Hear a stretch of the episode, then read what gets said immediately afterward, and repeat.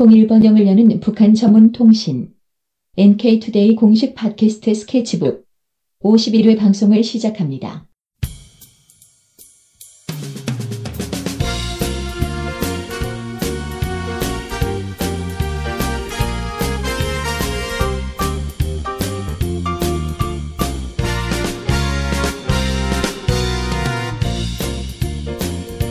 안녕하세요. 김혜민 기자입니다. 안녕하세요. 이동훈 기자입니다. 안녕하세요. 문경환 기자입니다.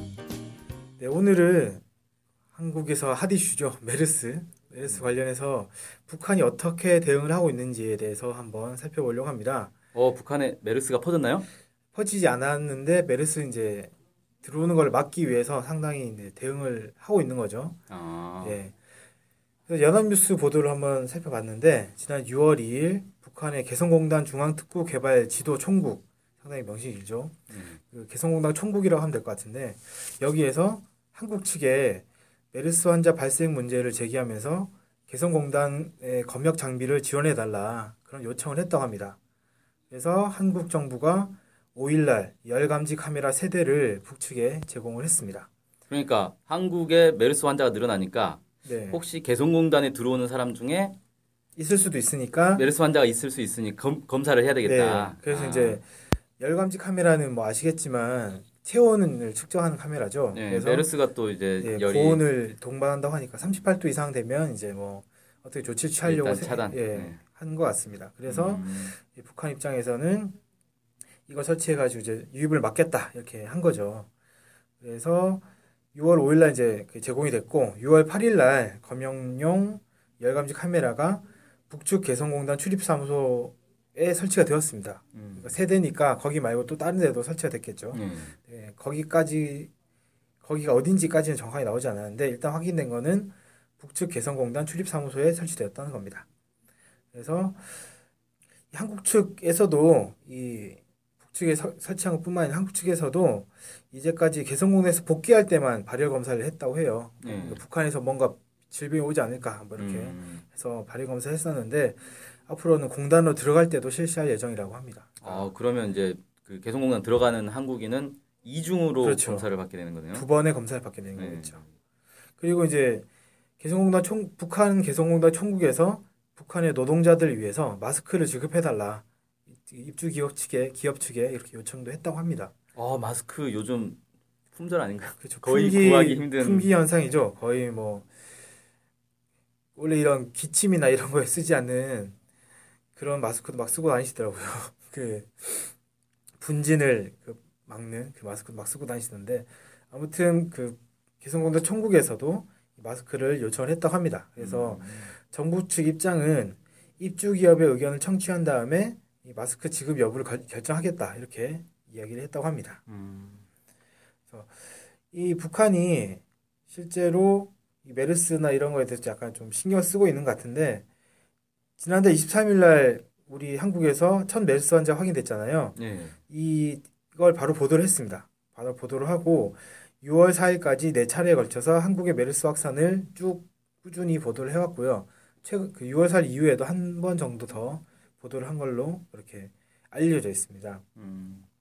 그래서 지금은 메- 북한이 이제 메르스 확산에 대비해서 열 감지 카메라 설치 정도만 얘기하고 마스크 정도만 이야기를 했는데 앞으로 추가로 조치를 취할 경우에는 이 상당히 강력한 조치를 취할 수 있겠다는 생각이 들고요.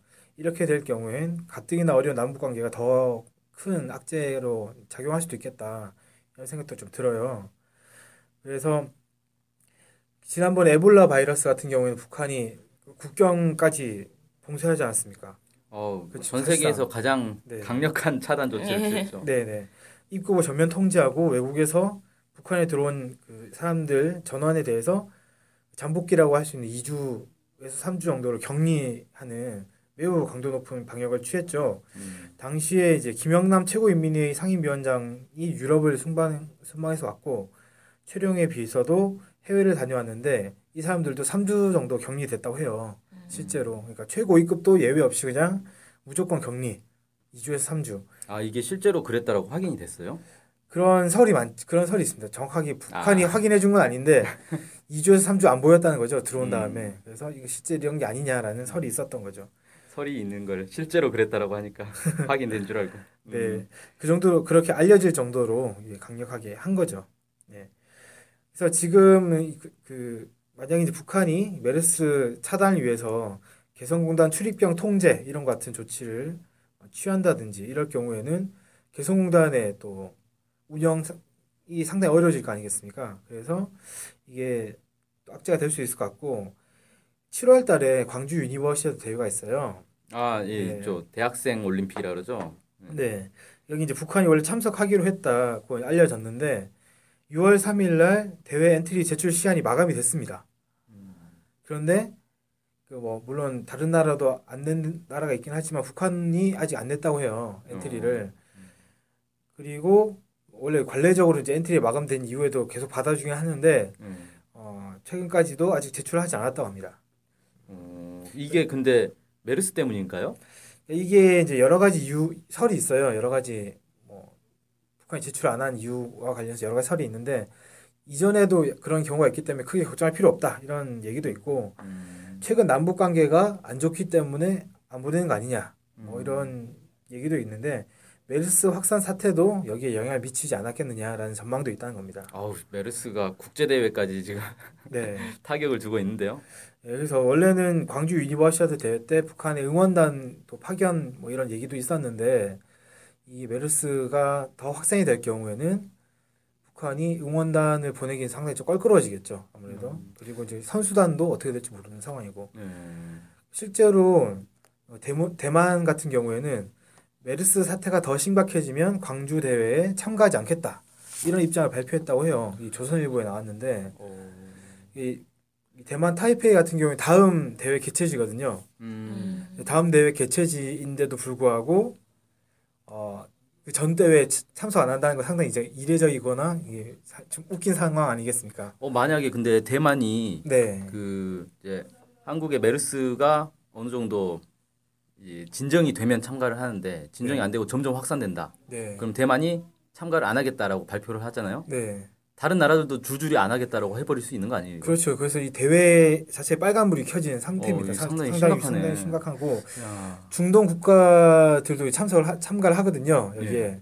물론 지금 우리나라가 중동보다 더 심각한 메르스 국가지만 어, 메르스의 발원지라고 했을 때 중동 국가도 여기에 참가를 하기 때문에 이 더더욱 이제 뭐라 해야 될까 위험한데. 북한의 참석이 불투명해질 수 있는 상황이 음. 될수 있는 거죠.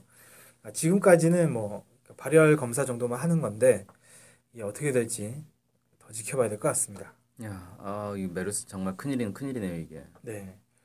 그래서 정리를 해보면 북한 같은 경우 지금은 어, 그 발열 검사, 바- 열 감지 카메라를 통해서 개성공단을 출입한 사람들에 대한 그 발열 검사, 열 검사를 실시하고 있다. 이런 이제 소식이 있고요. 그 다음에 노동자들을 위해서 마스크를 지급한다, 지급해달라라는 요청이 있었다. 이런 얘기가 있습니다. 북한이 에볼라 바이러스 때 상당히 이제 신경 썼던 것만큼 이번에도 어, 신경을 좀 쓰고 있다. 이렇게 정리를 할 수 있을 것 같습니다. 네. 오늘은 이 정도로 마치도록 하겠습니다. 감사합니다. 네, 수고하셨습니다. 안녕히 계세요.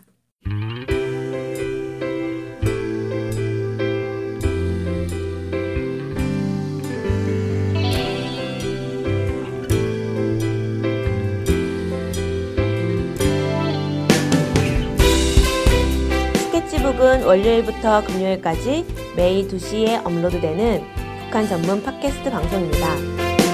스케치북은 아이튠즈, 팟빵, 유튜브로 들을 수 있습니다. 정확한 북한 소식을 통해 평화 통일을 앞당기는 NK투데이 공식 팟캐스트 스케치북. 많은 청취 바랍니다.